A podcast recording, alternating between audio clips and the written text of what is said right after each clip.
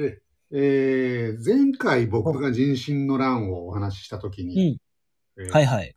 実はレターをいただいておりまして、おうおう。渡ぼこ様という方から、なんか存じ上げてる名前、聞いたことありますか？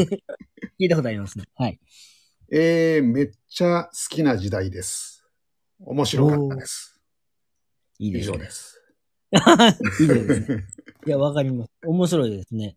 やっぱり見、見、見れば面白いです。きっと、僕もだからこれ、ちょっと人種の欄とかうん勉強しましたけど、はいやっぱ、あのーその、勝負、その、今僕に今日しか知らんけど、やっぱ人心の欄のルートっていうんですか、またこの後出てくるんですけど、そこ行ってみたいなっていう。そうですね。行ってみたいですよねう。ん。あの 吉野から、うん。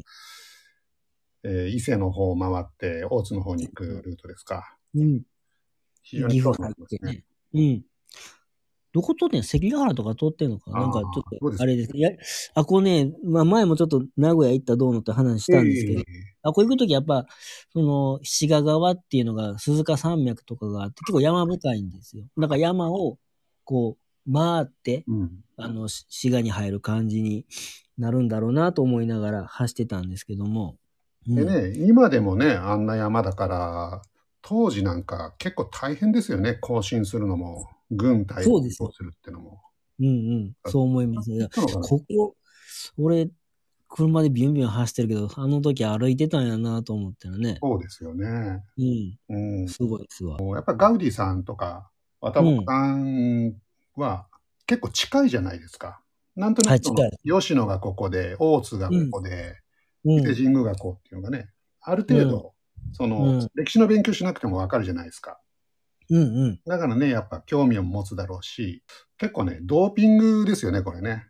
なんで、何ドーピングってどういうこあの、歴史のテストとはい。を考えたら、10点ぐらい桁履いてんじゃないかなって気がするんですよね。ああ、それはあるかもしれないですね。うん。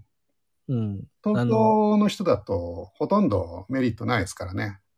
なんか東、だから東京のテレビとかでよく出てくる地名がわからないこともあるので、ちょっと笑いが半分ついていけへんのが、ちょっと悲しいなっていうのもあったりします。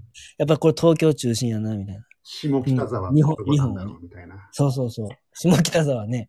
うん、どこやろうとか、ありますわ。五反田ってどことか、お茶の水吉祥寺、なんか吉祥寺っていい感じやけど、どう言ったらいい感じなのとか。う ん吉祥寺いい感じですよね、確かにね。いい感じに聞くんやけど。う んまあ、じゃあ、あの、はい。続きいってみましょうか。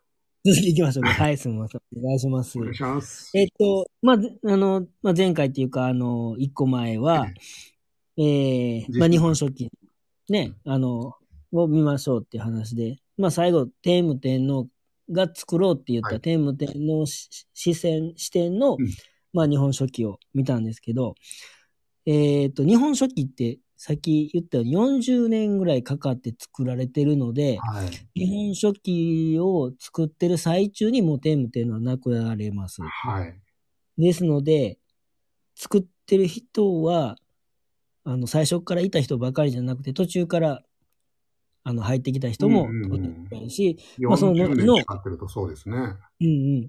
で、後の、まあ、持統天皇のことまで書くとすれば、はい。当然持統天皇いなくなってから、そのことを、そこを書いたんですよね。うんうん。で、持統天皇がいるときにそこを書いたんじゃなくて、はい持統天皇が亡くなった後の、例えば、元明天皇とか元正天皇、文武天皇あたりで、はい。その時の人たちが、うんまあ、書いたんですよ。持統天皇ってこういう人だったよと。あ、そうとか、そう、天、なんやったら天武天皇はこうだったんだよとかね。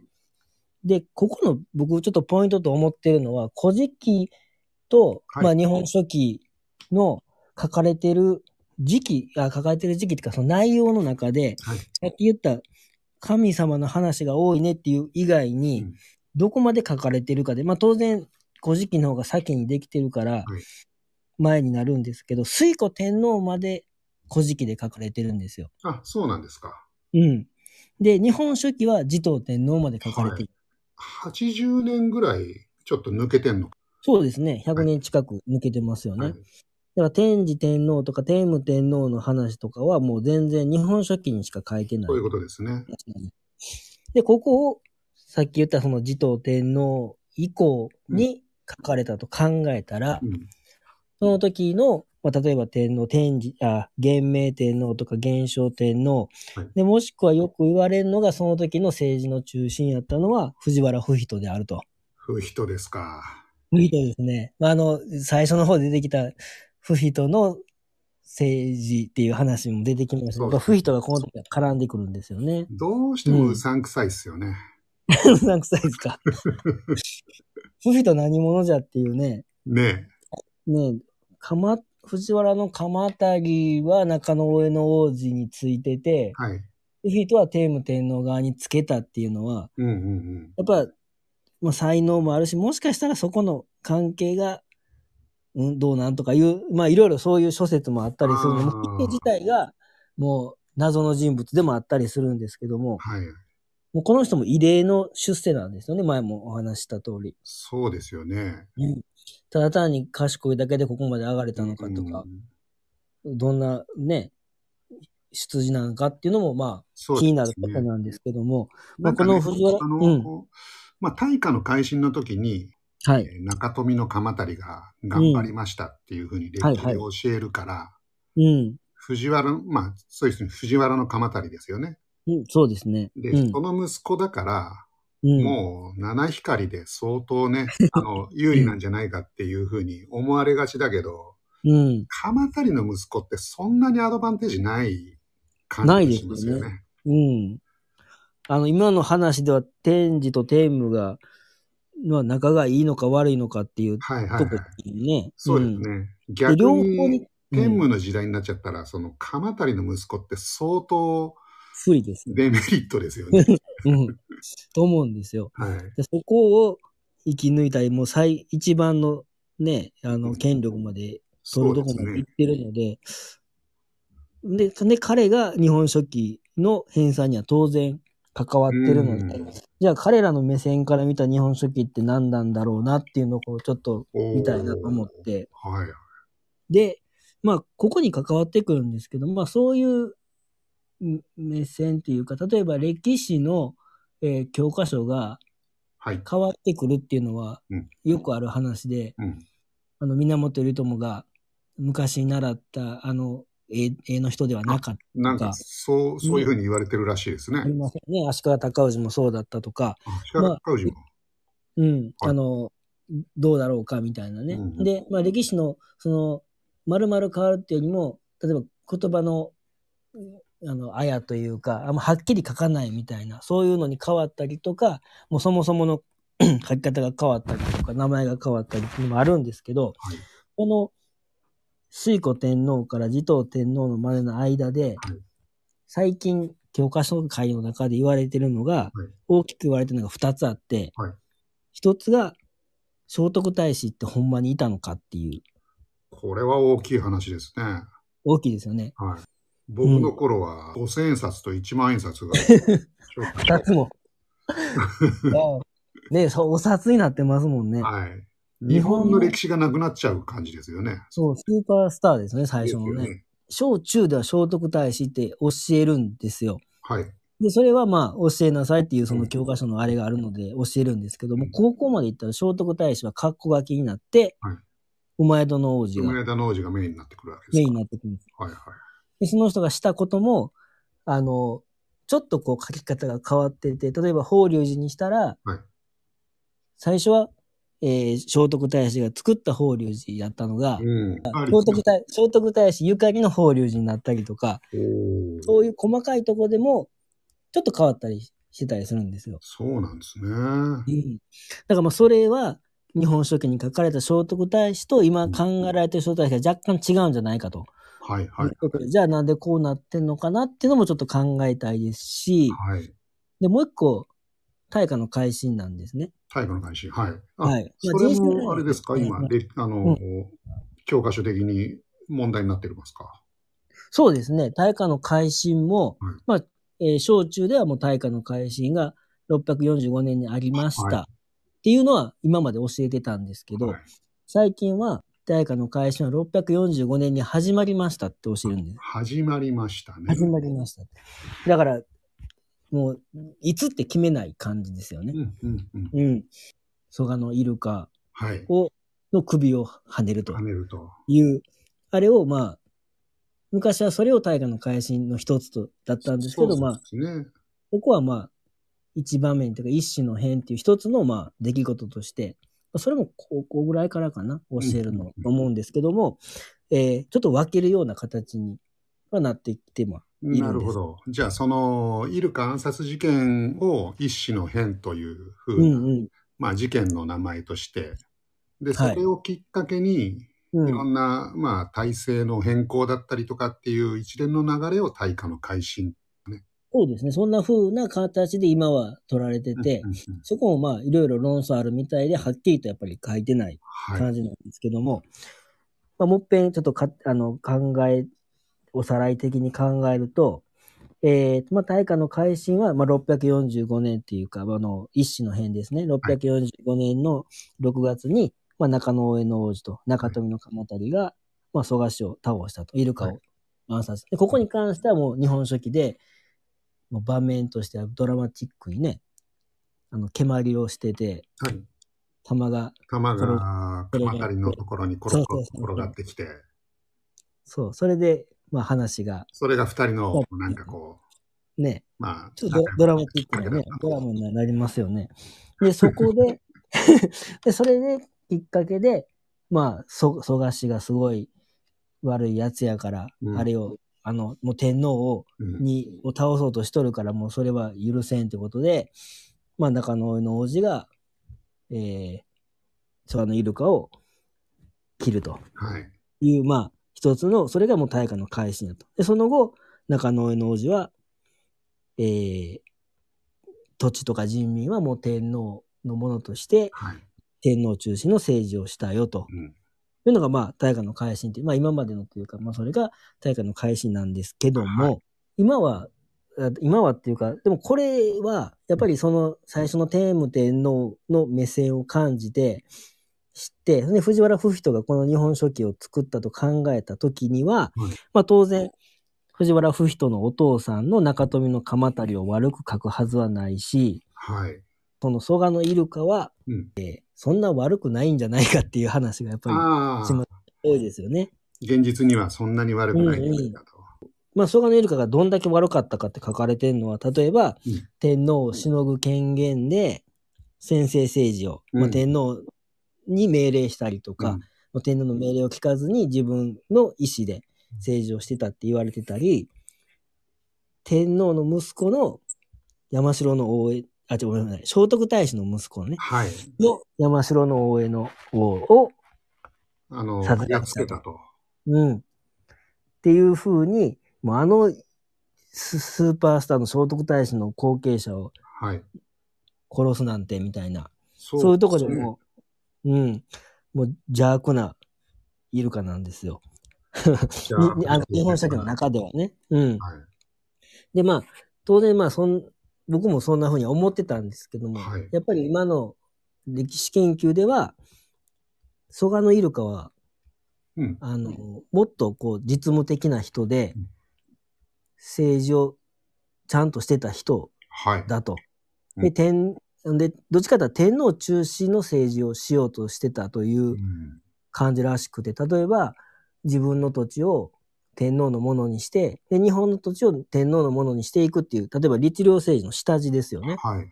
そういうのをしていったのは、蘇我のイルカが最初じゃないかって言われたりもしますし、うんで、実際、その山城の大江の王を、まあ、あの、が自殺するとこまでは行ってたりするんですけども、はい基本、あのね、この時は、やっぱり、大君とか天皇、大君ですかね。はい。やっぱ仕事と仕事、役割は、うん、役割は、その日本のトップという役割なので、はい。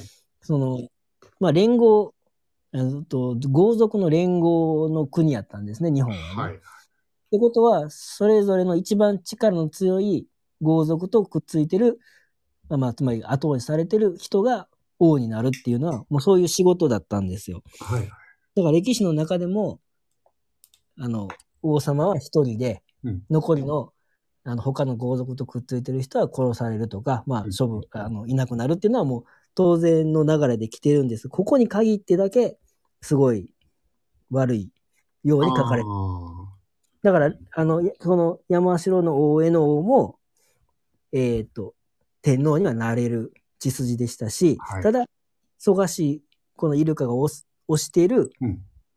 人はまた違う人やったんですね。はい。で、もう一人、実は中野大江の王子で、はい。三人おったんですよ。あの、候補。えー候補が。はい。そのうちの一人が、まあ、山城の大江の王で、はい。これに関してはもしかしたら中野大江の王子も加担したんじゃないかと。まあでも、そういうことでライバルですもんね。うん。うん。だから、その、みんな加担して、この人が、まあ、うん。うん。う。うんん。で、でこれで、まあ、例えば、実際に売った人はうん、大化の改新後もうん、に、あの、大臣になったりしてるので、あ、そうなんですか。うん。特に、まあ、あの、すごい悪いことみたいなくて、まあ、当然、その歴史の流れは、この時は常識であったような、はい。そういう出来事で、で、さらに言われてるのは、もしかしたらこの山城大江の王って聖徳太子の息子じゃないんじゃないかみたいな。それをあえて聖徳太子の息子にすることで、うん。あんなスーパースターの息子を殺すなんてみたいな、なるほど。蘇我の一家が大悪者になったんですね。そういうふうに書いてれば。そうそうね。もうこんな書いたら中野大江の王子と中富の鎌足は正義ですよね。そうですね。そうそう。だからただのクーデターだったんだけども、あの、まあ、悪を倒す事件になって、で、この後、まあ、えーさっき言ったように、まあ、大化の改新ですか、天皇中心のはい立路政治が少しずつ始まっていくとなってるんですけども、まあ、これも前話してた通り、中野上の王子は実際王子で、天皇は違いますもんね。そうですね。もう、結構代替わりしてますからね。ね。だその天皇が、もしかしたらやってた、うんうん、うん。その蘇我氏の、はいはい。えーあの流れ、実際その、その大化の改新って言われてるものの後も蘇我氏、別の蘇我氏が入ってますし、うん。あの、その天皇が、こういう政治をしようとやっていったことかもしれないので、まあそんなに中野上の王子がどうのこうのでもうんないはずだけども、まあそこは当然フューチャーされてるので、それがうね。うん。それがやっぱり今の歴史の教科書では、ちょっと違うんじゃないかみたいな形で書かれたりします。まあそこまで書いてませんけどはい、はいうん。一個書いてあったのは、大化の改新をやりますって書いてあるのが、うんどうも、後、後付けっていうか、奈良時代に書かれたものでしょうと。あ、そうなんですね。うん。その奈良時代にできた役職の名前が入っていたり、あでそあ、その時はなかったね。なるほど。例えば国軍理っていうふうにその地方を分けるっていうのを決めたりするんですけど、はい。あの、その時出てきた木簡って言って、うんうん。えーっと、その時代のね、あの、なんだか木に、あのいろいろ、うん、いろいろアイス書いてクリームの棒になんか、そうそうそう、書く文字みたいな、当たりみたいな。当たりみたいなやつですね。ああいうのが出てきたら、そこには別に国軍理も何も書いてなくて、うん昔のままやったりするので。別に大化の改新してないんじゃないかぐらいな、ただのクーデターやったんじゃないかぐらいまで言ってる人もいるので、まあ、ここもやっぱり藤原不比と、つまり中富の鎌足りが、今までそんなに中富家は全然出てこなかったんですよ。そうですよね。うんうんでここで天皇に近づくうん。理由として一個作られたんじゃないかなと僕は思ってます。はい。なるほど。これがまず一個ですよね。大河の改新を藤原不人が作った。そもそもクーデターっていう言い方もちょっと変だなって僕思うんですよね。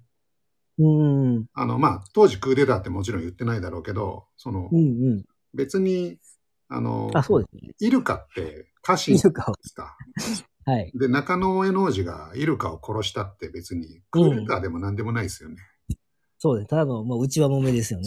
うちはもやったし、あの、うん逆逆だったらね、クーデターになっちゃうけど。ああ、そうですよね。うんだから、まあ、クーデター的な言われ方をするのは、あの、昔から、ちょっとイルカの方が、やっぱり正当的な権力の、なんか、維持にいて、で、うん中野王子が、まあそういう行動を起こしたのが、もういかにも下克上的な、うん。要素があったのかなっていうふうに、なんとなく思ってはいるんですけどね。じゃあ、あの、このまま順当にいけば、蘇我のイルカが推していた、うんもう一人の古人の大江の巫女っていう人が天皇になるはずだったけども、はい。まあ、中富の鎌足がそこをうん、俺、俺やろぐらいな、俺の方でっていうことになったってことですね。だから、さっきの山城の大江の王と、古人の大江の巫女っていう、まあ、蘇我氏が推す二人がもうこれで消えたってことになりますよね。うん。いやー、この辺はじゃあ、相当不人作ってますね。降ってますね。まあ、あまあ、ここはお俺に任せてみたいなところだったんでしょうね。こう書いとけばいいからっていう。で、こっからがね、またね、中野上の王子が、ここから若干悪いやつになっていくんですよ。だんだんと。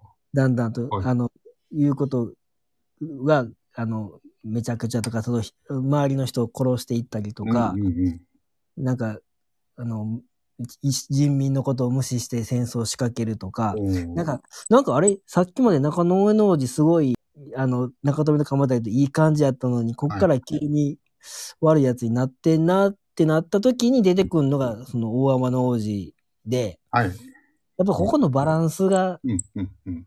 やっぱり不不人には大事やったんかなと。うーん。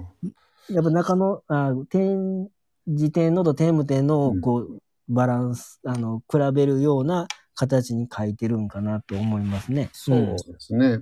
地価がゼロで100でもまずいし、うん。うんうん。そこが、まあ、出だしは天智が良くて、だんだん天武に移り変わってってっていうストーリーが欲しかったっていうことなんですかね。そうですね。で、最終的に、あの、天武天皇にするわって言ってたのを、うんまあ、やっぱり俺の息子の大友にするわみたいな形で、うん。まあ、天智が裏切った。そう、そんな感じで、天智天皇の後は書かれてないみたいなね、なるほど。雑な扱いなんですよね。弟よりは息子に継がせたいっていうのはあるでしょうね。で、じゃあもう一個、聖徳太子の話なんですけあ、ども、はいはい。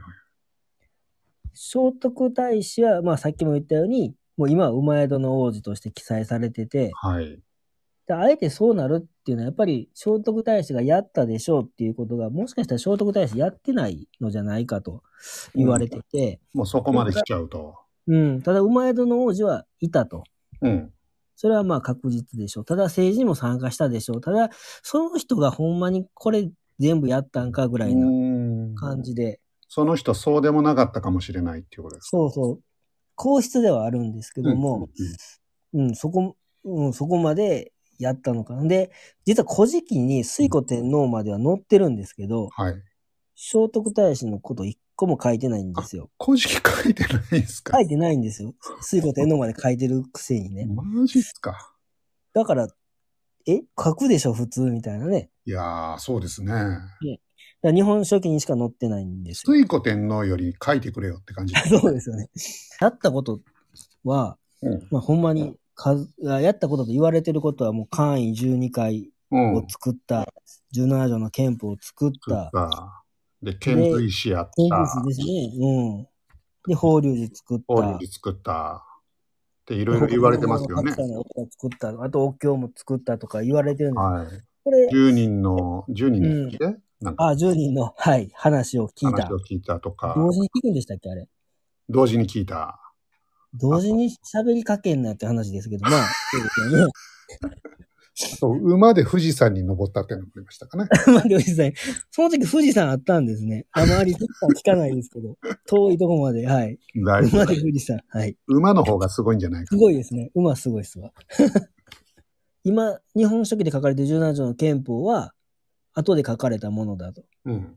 後に、その時のものじゃなくて、例えば、さっきの大河の改新のうん、改新の御事のりと同じように、その時代になかった言葉が使われてたりして、やっぱりにその時やっぱ日本書紀の作る時に改ざんされてるかはい。なっていうところだから、もうそこまで来たら、もうそ憲法自体なかったんじゃないかぐらいまでも。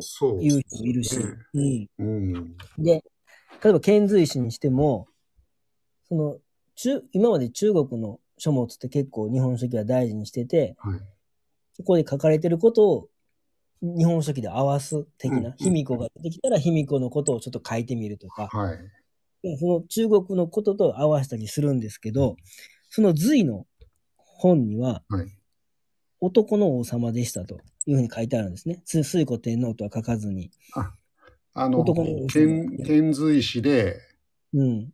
行った時の話ですか？うん。そうです、そうです。うんだから、まあ、いろいろ考えられるのは、うん例えば蘇我の馬子が王様と思われてたか、聖徳太子が王様と思われてたか、まあ、そもそもに考えたら聖徳太子かなって思いますけどね。でね。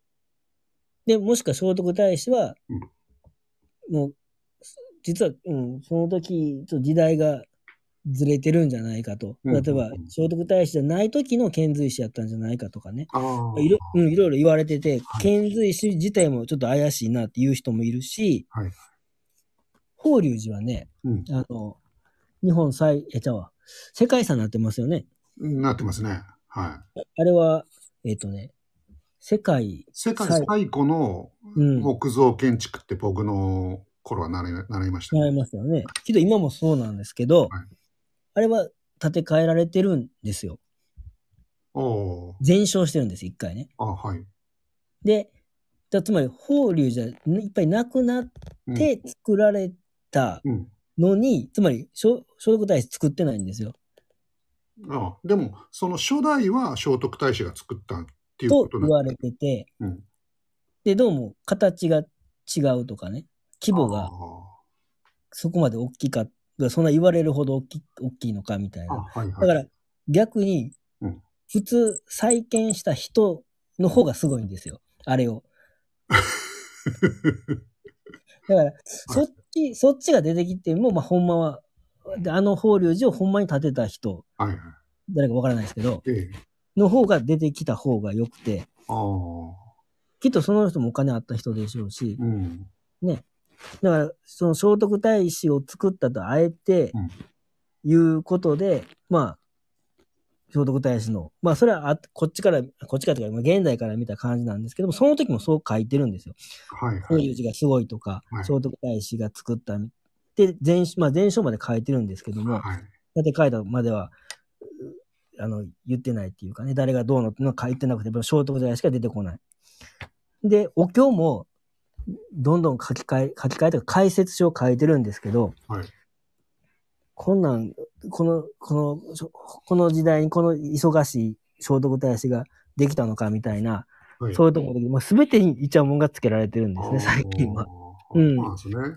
うん。だからけ、あの、したかもしれないし、まあしてないかもしれないまあなんかこう、言ってるので、聖徳太子がししたことにしようみたいなことはうん多少あんのかなとは思いますけどね。そうですよね。だからきっとそそうだと思うんですよ。うん。だから、だからまあ、僕、考えるに、例えばこの時の、あの、力を持ったと言われる人は3人いて、はい。推古天皇と、はい聖徳太子とうん、蘇我の馬子なんですよね。うん、うん、うん、うん。で、蘇我の馬子は当然蘇我氏で、はい。まあ、藤原氏から見たら、一番の敵なんですね。はい、はい。だから蘇我の馬子がやったことをう、ん。聖徳太子がしたというふうにしたら、まあ、蘇我氏はそんなに、あの、上がらないっていうか、蘇我氏を褒めてる場合じゃないやろなるほどねういうとこもあったのかなとも思いますし、蘇我氏を、の、ちょっと功績を、ちょっと、低くしたいから、うんうん。蘇我氏がやったことを、ちょっと、あの、目立たない聖徳太子の手柄にしちゃおうと。そうそうそうそう。うんにした、ほんで、えっ、と、そしたら、まあ、聖徳太子がすごいスーパーマンになっちゃうんですけども、えまあ、僕ちょっとまあ、ちょっといろいろ今言ってた、その、天武天皇から見て、うん。藤原不人側から見て、それは損でいいのかってちょっと考えたら、はい。例えば、聖徳太子は皇室なんですね。えうん、うん。つまり天皇の一族なんですよ。そこにスーパースターがいるっていうのは、やっぱ、天、神、天皇家の、うん。もしくは皇室の、まあ、いいことになるので権威には。なりますね。うん。天武天皇的にはそこはいいんかなと。うん。で、もう一個いいのは、うん聖徳太子はそこで、えっ、と、毛と切れるんですよ。あ、はい。あのー続かないんです。聖徳太子の子孫はいない。っいない。てことは、例えば、いた場合、うんその人が、うん天武天皇を脅かす可能性は当然あったんですけど、まあないので、あんまりスーパースターの子供にもね。そうそう。だから聖徳太子をスーパースターにするのは全然問題なかったと。なるほど。で、藤原不人から見たら今言ったみたいに、まあ反対勢力ですし、はい。で、聖徳太子がスーパースターになればなるほど、うん、息子をイルカが殺したってことになったら、まあイルカは悪いやつなんで、そうですね。不人にも OK かなと。おー、これはすごい話じゃないですか。で、僕、まだちょっと考えたんですけど、はいで、ちょうどこの日本書紀ができるあたりっていうのが、元明天皇、元正天皇という女性の天皇なんですね。で、女性の天皇っていうのは、まあ、さっき言った聖武天皇につながるための、はいまあ、腰掛けね、ピンチヒッターでピンチヒッターかなっていうところがあるので、うんまあちょっとよ弱いじゃないですか。弱いですね、思いっきり。そこを補うためにうん、水古天皇っていうのを作って、うん。女性ですよね。はい。で、そこで聖徳太子がいて、いい政治ができたやないかというところの証明として、女性天皇がいる時に作った書書物としては、まあ、水古天皇の時をよく書きたかったんじゃないかとも僕は思ってて。ああ、なるほどね。え、で、水古天皇は実在でいいんですか？そうですね。実在でいいと思います。うんうんうんあただわからないですよ。わからないですけど、あの、実在とは今のところ言われてます。そうですよね。水古天皇の皇太子が聖徳太子っていうのが、まあ一応、公式の歴史ですね。うん。神宮皇后を除けば、まうん。あ、あの女性の天皇はもう前例がない出来事だったわけですよね。はい。うん。でそんな皇太子に聖徳太子がいるのに水古天皇がね、君臨し続けたっていうのもかなり不自然ですよね。そうですよね。うんだから女性の天皇がいいよっていう必要性とかさ、合致してくるので、まあもしかしたら作られた天皇かもしれない。かもしれないですね。うん。さっきの遣隋使の話もありますので。はい、そうで、うんあなるほどね。あうん、遣隋使の話にも確かにつながりますね。ね。あの、あれですよね。小野の妹子が、あの、行ったと言われる遣隋使が607年で、うん。あの今、ガウディさんが言われてるのが、うん600年の遣あ、隋使。600、そうそうそうそう、あの前のやつね。うん。この600人の、600年の遣隋使っていうのは、日本書紀とか日本の書物には全く触れられてないっていうやつなんですよね。そうですね。はいうん。で、607年が例の、えーっと、火の、火の昇る、ヒーズル、火ずる天使が っていうやつですよね。あの、誰が読んでも失礼なやつですね。中国を激怒させたっていうう。ん。で、で、聖徳太子それ書くかなっていうとこいやろですね。、本当に、いや、そうなんですよね。ね。てか、誰でも書かないと思うんですよね。ね。で、すごいわ。600年の、あの、遣隋使が結構面白いのも、そうですよね。あの、日本の書物に書いてないっていうのもそうだし、うん。実はここの中に天皇の名字が出てくるっていうね。あ、そうなんですか。そうなんですよ。どんな名字ですか？あ、これね、あの、うん聞かれるじゃないですか。うんうん。言って。誰って聞かれますよね。うんそう。そう、あの、お前のところのトップ、なんていう名前、水子って言えばいいですよね。絶対聞くじゃないですか。あ、水子だ。言わ、その時言わないんか。はい。うん。そうです。あ、水子って名前ではまあないからね。でね、後でやもんね。はい。うん。で、えーっと、これ中国の書物に残ってるんですけど、あの、うちの、えーっと、王様は、うん。名字がうん。雨、安倍。雨。雨。雨うん。雨。で、名前が、たらし彦。たらし彦。はいうん男。うん。そうですね。うん。雨ってのは、だから天ですね。うん。で、天の、えー、たらし彦。まあ、天になんか満たされたうん。人っていう、そんな答え方をしてるんですけど、この雨天が皇。うん。天っていうことで、うん。あのー実は、な名字が、はい。まあ、今、天皇って名前ないじゃないですか。ないですよね。こもっと後ですもんね。ええうん。これが実は、あのー天っていうのがもともとの名字だったんじゃないかという説に、ここから来てるんですね。そんな説もあるんですね。そうなんです。へえ。ただ、じゃあなんで今、うん。うん。あの、天って名字名乗らないんだっていううのが、ん。まあ、これ、誰も説明できてないんです はい。うん。そういう説なんですね。ええそうなんです。まあ、いずれにしても、ガウディさん言うように、あの、うんこれ、タラシシコですから、男なんですよね、ね。説明は。うん。で、まあ、推古天皇の時代だったのに、あの、うちの王様、あの、男ですとうん。言ってるっていうね。うん。だからまあ、もしかしたら水庫っていうのはもっと短かってっていうところがあるかもしれないですよね。そうですよね。あとはまあ、その、女だって言いづらかったっていう 男、男として。うん。そうそう、あの、ちょっと馬鹿にされちゃうんじゃないかと。うんうん。あ、そういうのもあったんかな。うーん女性ね。うん。そうですね。ただね、あの、日本書紀に全くこの 600年の遣隋使がうん。記録されてないっていうのは、それは不思議ですよね。ええうん。なんかちょっと日本の意図とは、うんあの、うんうまくいかなかったところがあって、うん残してないんじゃないかと。うん。で、607年の時に、うん。ちょっと馬鹿にされないように、うん。思いっきり背伸びして、あの、非いずる国うん。うん。うん。でして、ちょっとこう、調子に乗ったうん。感じで言ったら、思いっきり怒られたと。それは怒りますわ。いくら、いくら、うん。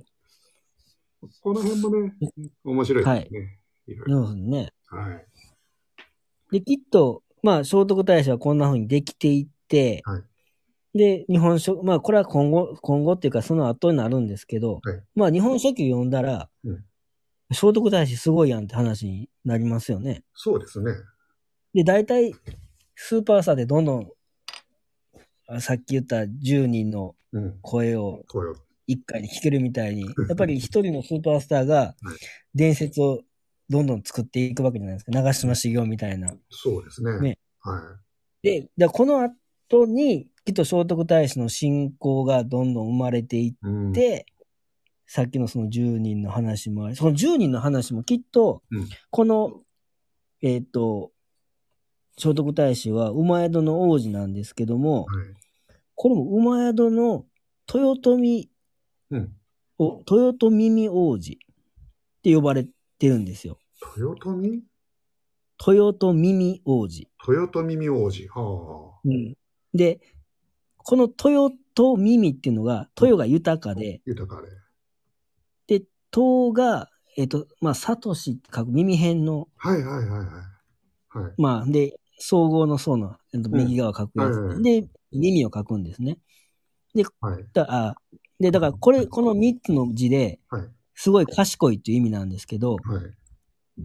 これ見たら、むっちゃ耳良くないですか？豊かな耳耳ハムみたいな感じで。豊かにはい賢くて耳がいいみたいな。だからきっとここからうん10人の声を聞ける、聞こえるっていう風にはいできたのかうん、もしくは10人の声を聞けるっていう伝説からこの後付けでうん。豊臣耳王子になったのか両方考えられますね。っていう感じですよね。だからきっとここと関係するのかなとも思いますし、そう考えたらうん、この馬宿っていうのも後付けじゃないですか。馬宿もね。馬宿ってね、もう、馬屋と言ったらもう一人有名な人いるじゃないですか。キリスト。ああ、キリスト。ああ、キリスト。はいはいはい。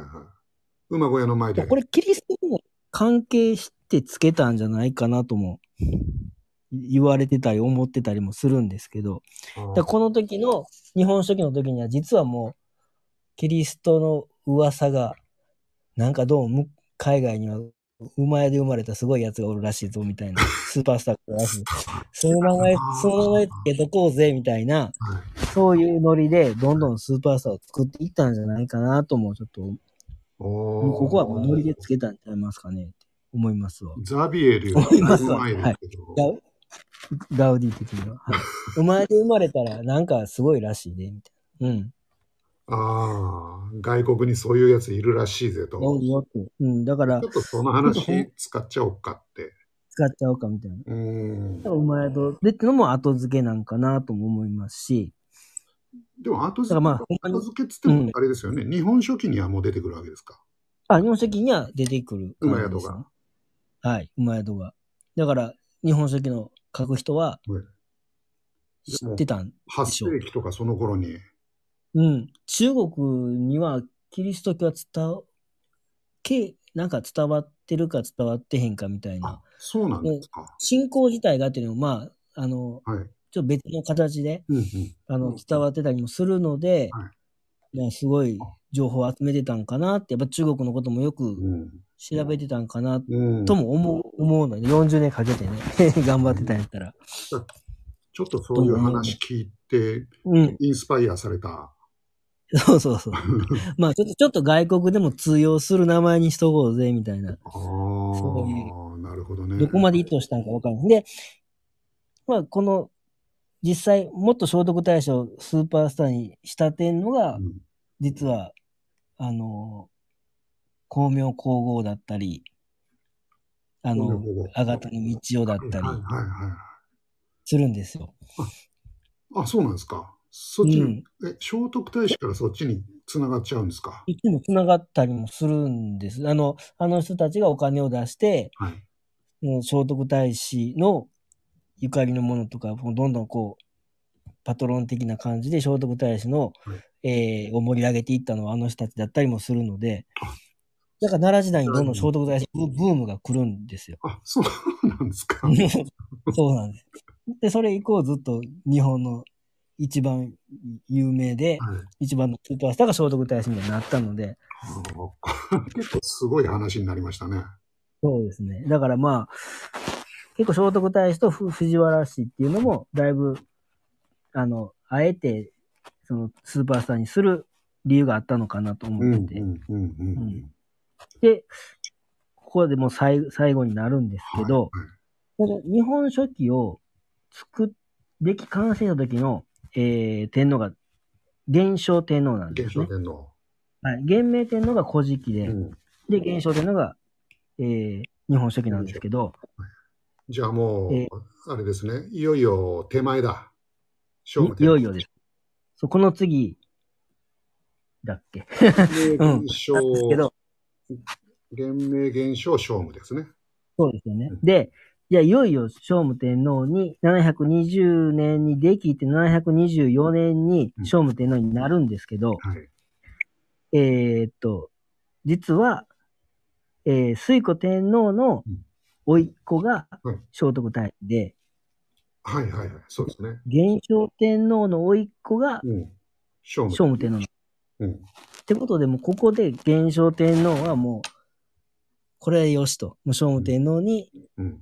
が素晴らしいっていう一つの道筋ができたということで、もう元正天皇の最最後というかね、うんまあ、譲るにあたって、うん。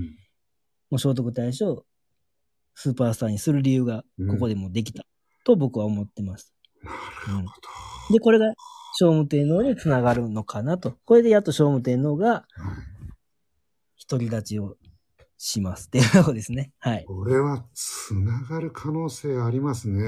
ありますね。はい。っていうのは僕、あのーこの聖の字、聖武天皇と聖徳太子の聖、そうですねう。んつながりますよね。うん。ここ、珍しいね人しかいないんですよね。あの、聖の字を、がついてるのは。うんうん。天皇の中では、まあ、聖武天皇一人ですし、皇太子の中では聖徳太子だけなんですよ。うんうんで、なんでこの二人についてんのかなっていうのはずっと考えてたんですけど、うん。ここで同一視。そういうことだったのかもしれないですね。ね。うん。ガウディさんすごいじゃないですか。すごいですね。ちょっと部長がすごいと思うけど、はいい。やいやいや。つながりました。これで聖武天皇が、はい。じゃあ、自分はもう聖徳太子ぐらいな感じで言われて、はい、じゃあどんな人生を今から歩歩むかってとことですよね。うん。それが次ですわ。うん。素晴らしい。ああ、聖徳太子とつながってたんですね。流れましたね。これはいい話を今日は聞いいく。話でしたね。で、また、あの、まあ、これは僕、まあ、僕的にはもうこういう形と思ったんですけども、はいはい。まあ、実は世の中にはこの日本書紀の取り方っていうのはやっぱりうん。いろいろある人がいるので、はいまあ、いろいろ面白い説もあるんです。はい。あの、まあ、さっきの、えっ、と、ね、小、大天の王子が、うん。えー実は、お兄さんだったんじゃないかみたいなそうですね。僕が言ってるまあそういうのも一つの。説ですし、そしたらその、あの、大天の王子がうんお兄さんだとしたら、うんお父さんは、その皇玉天皇、西明天皇です。同じですよね。はいの、前の旦那さんだと。まあね、旦那。要するに、今の旦那っていうか、まあ、言われてるのは除名天皇うん。の、えのー前の。息子が天智天皇であり、その次男が天武天皇だとうん。うん。いうふうに言われてるけど、実は皇玉祭天皇の前の旦那がいて、はい。はい。うんそっちとの子供なんじゃないかっていう説ですね。はい。うん。で、じゃあそのうん前の旦那のうんお父さんは誰だとはいはいなった時に、はい。陽明天皇なんです。陽明天皇、はってことは、い。えー、陽陽明天皇の息子ってはい。一人ご存知ですよね。まあ、有名人のスーパースタ有名人ー、例のスーパースターじゃないですかそう。聖徳太子なんですよ。マジっすか？で、い一緒とは扱われてないけど、この、その奥さん、奥さんっていうか、その上名店の前の旦、あ、っていうか、その、ね、一個前の夫の、うん。その、高向の大君っていう人は、はい。じゃあ、どんな人かってあまり分かってないんですね。陽明天皇の息子っていうことです。はい。で、なんだったらその、陽明天皇の息子ってのは、これガウディ説ですよね。あ、それともこれはこれは確実いや、なもう確実と。ただ、この、じゃあそ、この人が旦那かっていうのは、もしかしたら説かもしれないですけど、はいはい。高向の大君っていう人が旦那だったら、はい。この人は陽明天皇の息子だったと思います。あちょっと今調べていいですか？なるほど。えーっと、まはい。で、もうそうだとしたらあ、、はいえーその息子のうん、あや、えーっと、漢って書いて、王子って書く、はいはい。綾野莉子っていう人は、日本書紀には一回出てくるか出てこないぐらいなんですけども、つまり、ちゃんと書かれてないんですけど、もしかしたら聖徳太子の息子かもしれないと。うん。そしたら、大天王子は聖徳太子の息子ですかみたいな。そういうことですね。ね。で、はい。だから聖徳太子をあんだけうん。スーパースターに仕立てたっていうのもあるんじゃないかみたいなね。うーん。だから大物王子があんだけ弟やのに、はい最初に聖武てあ中野上の王子とはい話できたのはお兄さんだったってこともあるし、うんこういう血筋だったっていうのもあるかもっていう一つの説だったとはいはいはいはい。思います。なるほどね。でも、そうだとしたら、そっちの方が良くないですか？その、天智の弟っていうふうにこじつけちゃうよりも、うん。俺、あの、陽明天皇のあ孫やねん。孫だと。うん。うん。しかも、父親、天皇になれなかったけど、聖徳太子ですけどっていう。すごくないですか？そうですよね。で、ただその人が、うんまあ、山城の大江の王で殺されてるっていうのもあるし、はいはい。僕もだからこの、この説が、うん僕もちょっとかじったようなもんなんで、はいはい。どっかでどうなのかわかんないけど、でも、たか、その、ね、そっちの方が確かに、俺聖徳太子の、うん。子供だよ。って言った方がいいんですけども、だからさ、だから聖徳太子がスーパースターにする前の人だったらそんなにすごいわけじゃないのあで、、なるほどね。うん、ただの一、一皇族なの。一王族の、はい。うん、天皇の息子よりははい、やっぱ落ちるかなっていう。なるほどね。もあんのかな。それやったら、除名天皇の息子ってした方が、うん。得策だと。天皇になれる。ううんんうんうん。考えるだけでも楽しいので、まあ、一つのエンターテインメントぐらいで、はい。思ってもらえそうです。はいこれは、コメディということで。コメディはい。